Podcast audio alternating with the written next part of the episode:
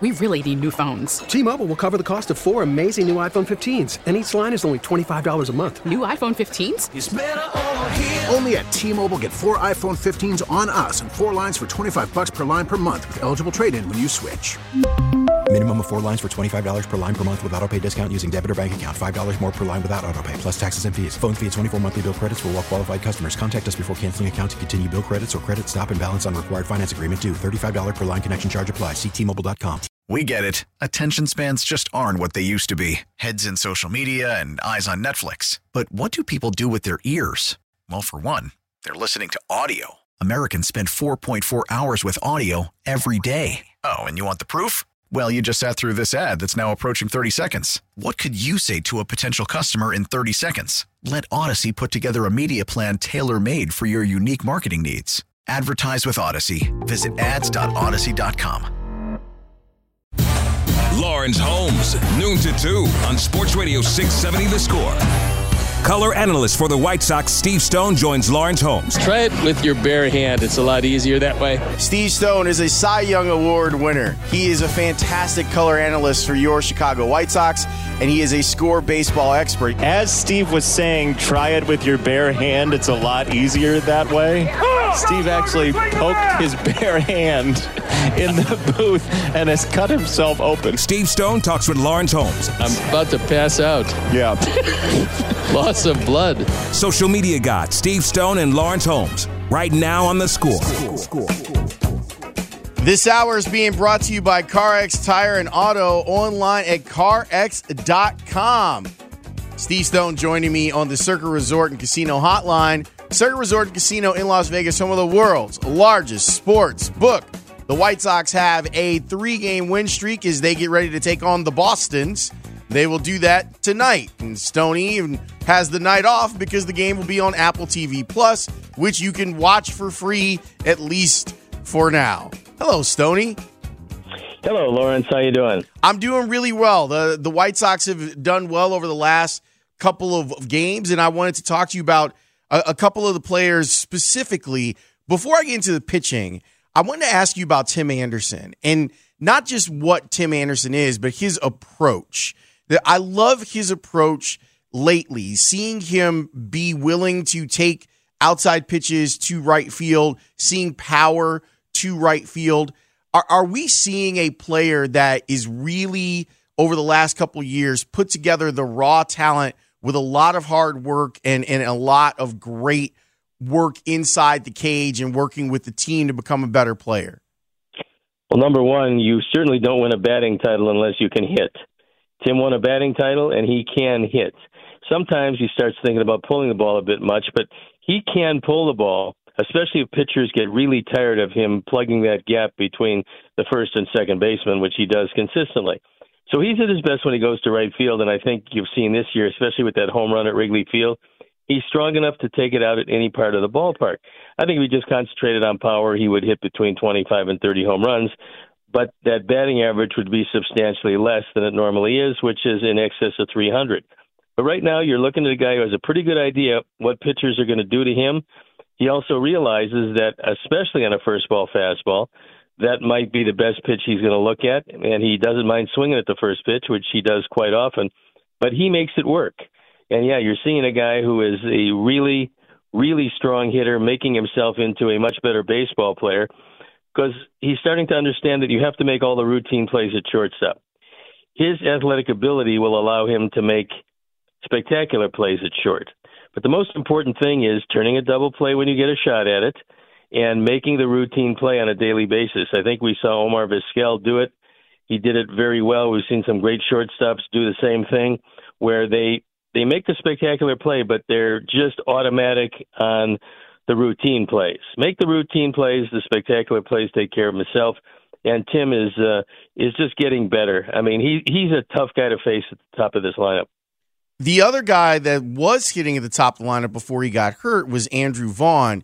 I know that you're high on Vaughn. I, am starting to come around on Andrew Vaughn too. Obviously, him not being there is difficult.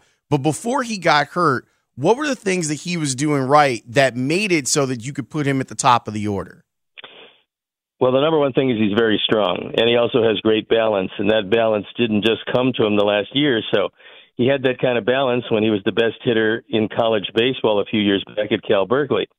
I just love the fact that he very rarely will move his hands unless he's actually attacking a pitch. He certainly is strong. We've seen him use the whole field in hitting home runs.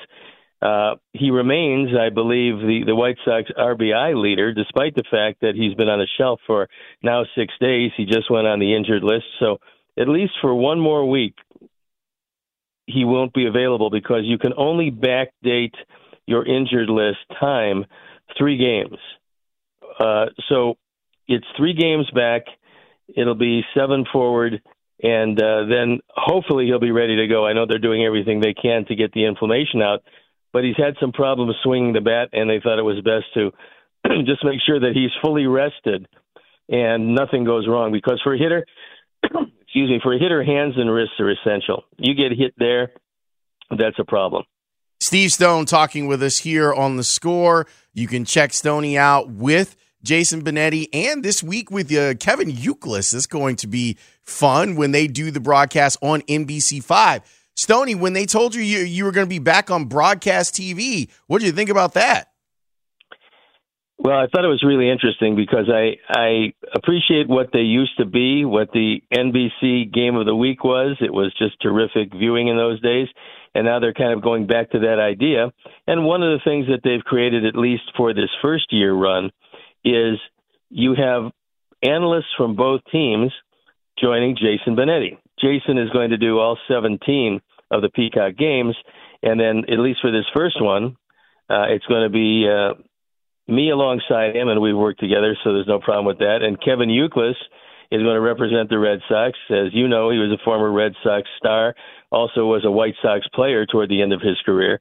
And so I think the contrast of having a pitcher and a hitter in the booth is going to be something that the fans will really appreciate. I'm looking forward to it. I'm looking forward to it too. I think it could could lead to a lot of great conversations about how each of you see the game and and think the game. So I I think it's a great idea and obviously Jason Benetti is one of the best play-by-play people in the world. So having that combination is going to be a lot of fun. Since we're talking like old home week, do you feel anything when you go back to Wrigley Field?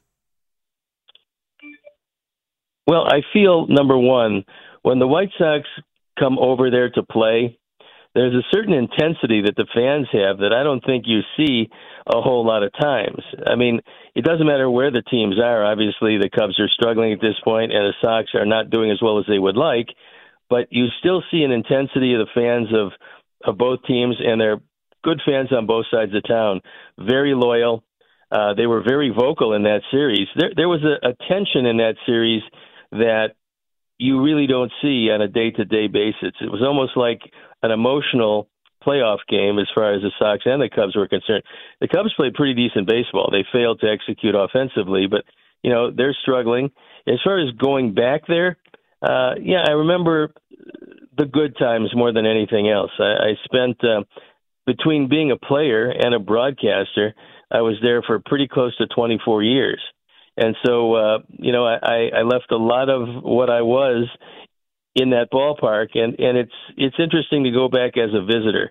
Again, you look at uh, you look at the sight lines. It's a really nice place for the fans to watch a game, certainly. And um, you know, outside of that, I know that uh, that my time there has passed, uh, never to be uh, picked up again. Uh, I feel real good about being on the south side of town with the White Sox, and I'm pretty sure I'm going to end my career with the White Sox. One more like Wrigley thing, and it's specifically Cubs.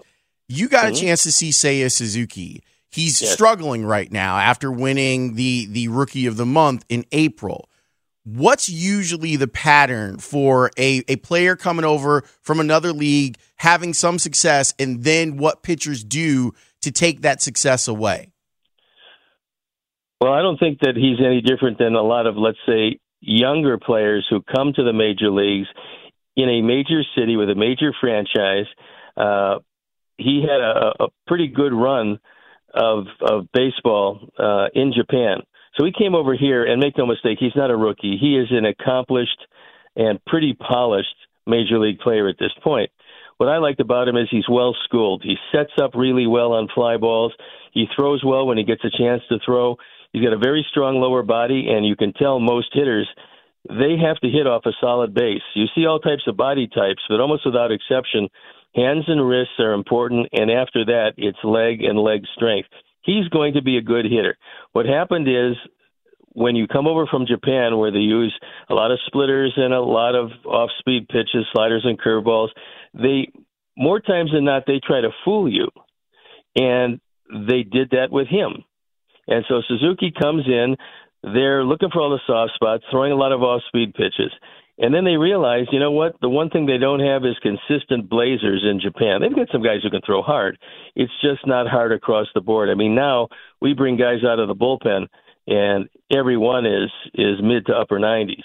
And so what the league did to adjust to him was say, "Here, let's see if you can hit this one." Now he starts to get anxious because he got off to a great start. Now it's not great because they're busting him inside with fastballs and they're saying, "Can you hit this?"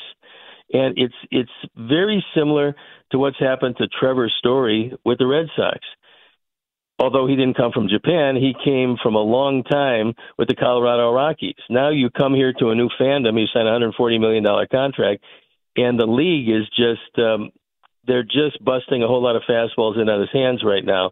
And he's not getting the job done. He experienced what Boston will do to you, boo you when things aren't going very well. But um, I think that the Cubs have themselves a good one as far as Suzuki is concerned. I think this is just a bump in the road. I think he's going to adjust. I'm not going to tell you he's going to hit 360 anytime soon because I don't think he's that kind of hitter. But he will be a run producer and he will hit for power. He just has to realize that they're going to be challenging him more until he shows that they that he can hit that. When he shows that he can hit that, then they'll go back looking for the other soft spots. But the guy I was very impressed with was Nico Hoerner. I think he's going to be a fine player for the Cubs. I'm not sure about shortstop. I'm not sure if that arm is quite strong enough, but he's going to be a major league hitter of consequence, I believe. I think they've got themselves a good one. He swung the bat better than any other Cub in that abbreviated two game series. Did your heart sink into your stomach when you saw Luis Robert run into a brick wall? Oh, of course, especially because uh, he just kind of laid there. you know, a lot of people uh, when they see you know the ivy, and the ivy is going to come about here maybe in in the course of a week as the weather starts to heat up a bit. But they see the ivy and they think, okay, so it's not so bad running into that. But what they don't realize is there are bricks behind that ivy, and you know the wall always wins. I mean, literally always wins. You don't beat the wall. And so, uh, yeah, he made a great catch. Uh, Contreras hit that ball awfully hard. Fortunately, it stayed in and uh, and Luis was able to make the play. So uh, yeah, he's he's healthy. Got a couple of hits in the ball game. He loves, along with Abreu, they love to hit at Wrigley Field, whatever the reason why. But now they have an even an even friendlier park for right-hand hitters here at Fenway. Michael Kopech was disappointed in his appearance at Wrigley, and I'm I find myself looking at the positives from it. I, I thought that his fastball was was really good, but he is running into these innings where we see the pitch count up in the 20s. So how can he cut that down to go deeper and be more effective longer in games? The only way to do it, Lawrence, is to throw more strikes because his stuff is good enough. He's going to get a lot of swings and misses but he's also going to get a lot of balls that are just fouled off because of the late life to that fastball. A hitter is going to gauge it. He knows exactly what it takes. Their their mind and their eyes are computers. They know, and they look at the pitcher's fastest pitch. In the case of Michael, call it 98 these days. They know at 98 they have to have the barrel in a certain spot to square up the baseball and make solid contact. Well, on days when he's a little bit better and you get that little extra hop at the end or extra sail or extra sink at the end, it's taking it off the sweet spot of the bat. So the hitter's eyes still tell him, I got to get the bat out here to hit the ball out front to make solid contact. And that's at 98 miles an hour. And all of a sudden, that ball has a little late life to it takes it off the sweet spot, you either miss it or foul it back.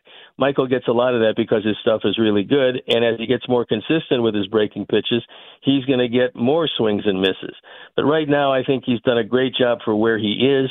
The constant uh, balancing act with him is making sure that the innings and the pitches don't pile up substantially early.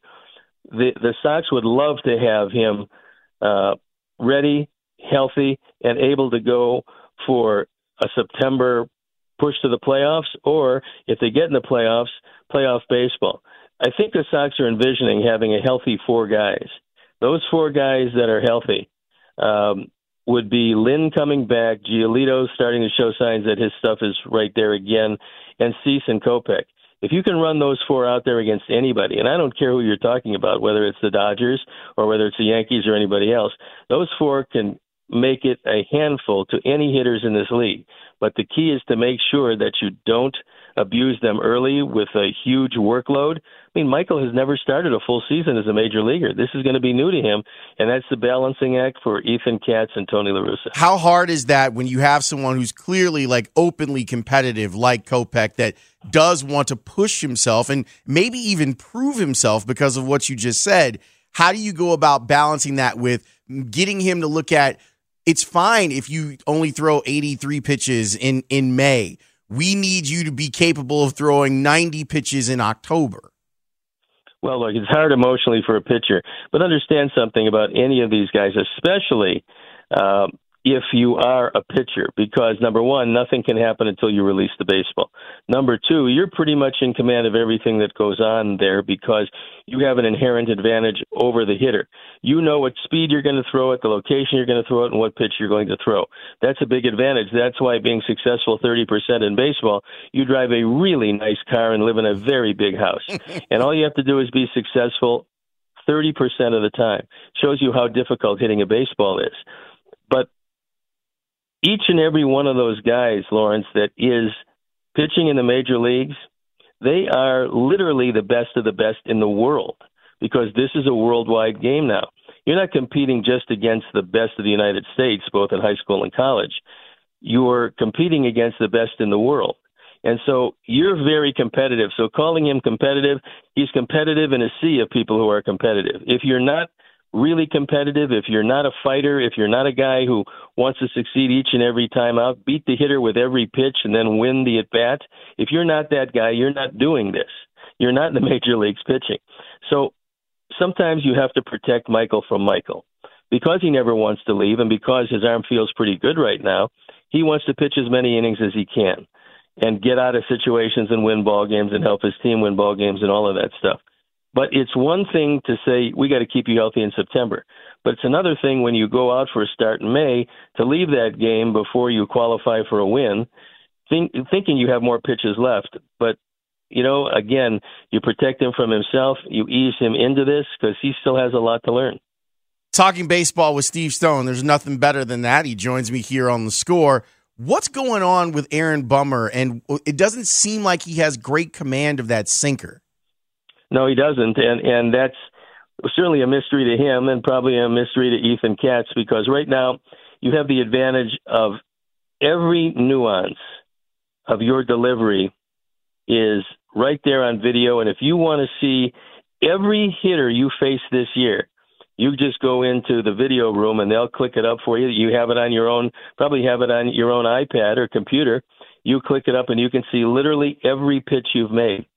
So what's happened in the past couple of years when Aaron has been successful, he just throws his sinker almost mindlessly, throws his sinker for the middle of the plate. It moves one side or the other. It sinks a good four or five inches.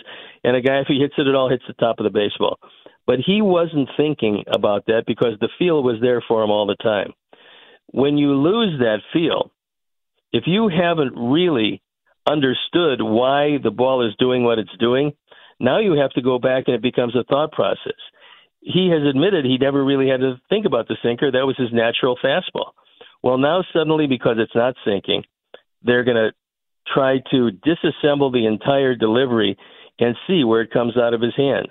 Where's the finger pressure? And it could be literally as easy as changing the finger pressure. That doesn't sound like much, but Greg Maddux was literally a genius at finger pressure. Guys don't think about it much. You don't hear a whole lot about it, but you can make the ball do different things with maybe emphasizing the pressure on the middle finger or the index finger, where you're holding the ball, how it's coming out, what kind of spin you're imparting on the sinker. Right now, his sinkers are belt high. Some of them are higher. That doesn't work for a sinker baller. you have to start that pitch. When you want to strike, you start it at the thigh. When you want a wipeout pitch or ground ball, you start it at the knee. If it drops four, five, six inches, the guy's not going to be able to adjust to it. I mean, Zach Britton did just a wonderful job when he was with Baltimore and later the Yankees till he hurt his arm. He had a sinker that was that would drop six inches. And Aaron wants to get back to that, but right now he is struggling with his command. And, you know, there's some guys doing a great job out there. Matt Foster did a phenomenal job. Joe Kelly is coming back here sooner rather than later. Uh, Moncada's looking good. So some of the walking wounded are coming back, but Kelly's going to go right into that bullpen. And you add Foster to that, along with Graveman and along with uh, with Liam, Liam, you got yourself a tremendous back end of the bullpen. And Aaron Bummer is going to have to really work to get that spot back again. Because, you know, we got a couple left handers. I'm not going to tell you that Tanner Banks is that guy you want situationally, but right now he's done everything right. Sousa, to an extent, has actually thrown the ball pretty well from the left side. But when you look at the stuff Bummer has, you realize he can be a late inning guy, but he can't if he throws ball one. He can't if he gets to three and one all the time. And uh, you know that that'll be that'll be something that he's got to work on. And believe me, they're dissecting every aspect of what he does. Matt Foster struggled at points last year. He's been fantastic this season. What corrections have you seen? I think it's more psychological than anything else with him, but I know he's entirely healthy now, and there were times when he wasn't. Um, what I've seen is better command of that slider. He always had a good straight change, and now the fastball, at least it looks to me like it's up a tick or two from last year. That fastball he threw to Ian Happ and left him standing there was 94 miles an hour. He set him up with off speed pitches. Happ was undoubtedly thinking another straight change is coming, and literally he just looked at a fastball right down the middle at the knees. So when you have the command of your straight change and you've refined your slider, suddenly your fastball looks a whole lot better. But I think the great thing for Foster was that he was used in a high leverage situation before he came in in that last game in Wrigley. That was really high pressure, high leverage. Yes. You got first and third, you got a one run lead, first and third, and nobody out, and you get out of it. Uh, last year, he couldn't have done that. And this year, Tony said, you know, look, Kendall Graveman needs a day off. He's not going to be the bridge guy to get to Liam. So I'm going to give you the baseball in this situation as a trial. Let's see what you can do. Well, he's done that twice. Twice Matt Foster has come through. That establishes that he probably uh, will get the baseball in high leverage situations. But again, things change when Joe Kelly comes back, depending on what he comes back with.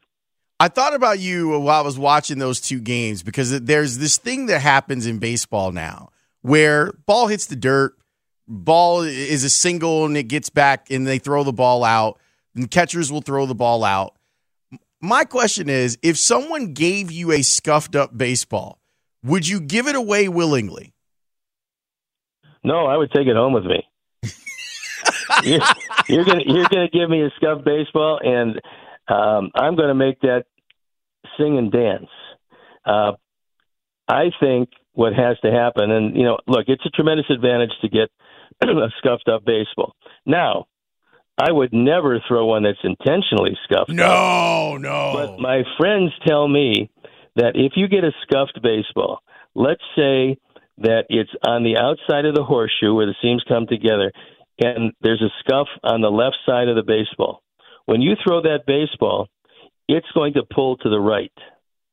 When you throw one that's scuffed on the right side of the baseball, it's going to pull to the left. If you scuff I mean, if it happens to be scuffed on top of the baseball, then the ball is going to sink, and the bottom of the baseball, the ball is going to sail. And some of my best friends used to work on that in the bullpen. That's why it literally infuriates me when an umpire does not call for the baseball and the catcher just hands it back to him. Wait a second. I can make this ball drop in a situation that this hitter's never seen me use before. Why would you ever throw out a scuffed ball? And they don't throw them out all the time. You see ground balls to the infield, first baseman throws it back to the pitcher, then the pitcher uses it. But yet he throws one that barely tips the dirt, and the catcher hands it to the umpire. So that that that never made a great deal of sense to me. But if you don't work on that, you don't know how to make the ball do what the ball will naturally do. And in the history of our great game, there are pitchers who intentionally scuff the baseball. I know it shocks you, Lawrence. It does. And I know I'm letting the cat out of the bag, but there's been pitchers over the years that had emery boards on them in some spots. They had the eyelets of their glove raised. They had uh, they had other little tricks that they use. Sometimes catchers might I don't know the ball might hit their shin guard on the way back to the pitcher. That happens sometimes. I mean, this stuff is all coincidental. Right. But I will tell you, a scuffed baseball is really tough to hit coming from a guy who knows what to do with it. One more thing before I let you go. Vincent Velasquez hmm. last week, sure. I was there in the ballpark watching him strike out back to back Trout and Ohtani, which is amazing to, to do that. Has he kind of turned a corner in figuring out how to make his stuff play? Well, I think he always had that in him, or I don't think the Sox would have signed him. But I do believe that's about as good as he can throw the baseball, and hopefully he can replicate that because now he knows it's still there. You know, you keep asking yourself, is it still there? Then you have a ball game like he had last time against the Angels, and you say, you know what, it is still there. Now he has to go back out and do it again and see exactly if the stuff that he had last time is the stuff that he's going to have moving forward. And you don't really know, and you can't tell by a bullpen. Sometimes guys are awful in the bullpen. They come into a game and they have great stuff. Sometimes you can you can hit hit a gnat in the bullpen. Your command is outstanding. You go in the game, suddenly it's not there. So there's no rhyme nor reason to why uh, why a guy will bring good stuff into the game. But I think probably what Vince did, he looked at the last outing. He saw exactly what he did. That breaking ball he threw was magnificent. That's how he got Ohtani. And realize that, you know what, I can still do this. The Sox surely need him if he's going to be if he's going to be in that rotation and handed the baseball. They need more outings like the last one, and hopefully it's uh, it's going to still be there because Johnny Cueto is very close to coming back. And when he does come back, he's not coming back to go into the bullpen. And I thought something really interesting, Lawrence, and this is just for our listeners to understand what happens in baseball. We saw a young pitcher named Brash. He threw against us in a Seattle uniform. This was his major league debut, and he threw it unbelievably well. Mm-hmm. I mean, his stuff that day was outstandingly good. And I thought the sky's the limit for this guy, and they've got themselves a dependable starter in that rotation. Well, they just sent him down to the minor leagues because he's one and three with an ERA that was otherworldly, and they're sending him down to be a pensman to shorten him up to get him used to working out of the bullpen because they believe in Seattle that his stuff won't play third time through the batting order. I was pretty impressed with it, but they know what their needs are, and they believe Brash can be a guy that comes out of the pen. But you can see a guy that looks like Cy Young on one game, and then the next three or four times, you know, he he looks like uh, looks like Alan Young from uh, from uh, television times. So you know, uh, with Mr. Ed, Alan Young, uh, that that's what's happened the last few times, and his ERA went through the roof. So you never really know. This is a tough game played by the greatest players in the world. They all can hit a fastball, every one of them. If you saw the numbers of Hunter Greene giving up five home runs in his last outing, five of them, I mean, this guy throws 102, but everybody can hit a fastball. And if you don't locate it, you got a big problem. So, you know, that's that's kind of what we got with Vince. We got a guy who's pitched before, knows how to do it, and let's see if he can consistently do it again and again. Stoney, thanks as always. Looking forward to the broadcast on Sunday. Take care of yourself, Lawrence. Have a good rest of the show, and we'll try to get these Bostons. Let's get the Bostons. I very much like that to be the case. That is Steve Stone. We really need new phones. T Mobile will cover the cost of four amazing new iPhone 15s, and each line is only $25 a month. New iPhone 15s? Only at T Mobile get four iPhone 15s on us and four lines for 25 bucks per line per month with eligible trade in when you switch. Minimum of four lines for $25 per line per month with auto pay discount using debit or bank account. $5 more per line without auto pay, plus taxes and fees. Phone fee at 24 monthly bill credits for all well qualified customers. Contact us before canceling account to continue bill credits or credit stop and balance on required finance agreement due. $35 per line connection charge apply. Ctmobile.com. Oh, oh. Protect your vehicle's engine with a full synthetic oil change and save with Mobil One at O'Reilly Auto Parts. Purchase five quarts of Mobil One full synthetic motor oil and receive a $10 O'Reilly gift card after rebate. See store for details. With your Mobil One purchase, you'll also receive two times points during O Rewards Bonus Points Month at O'Reilly Auto Parts. Oh, oh, oh, O'Reilly Auto Parts.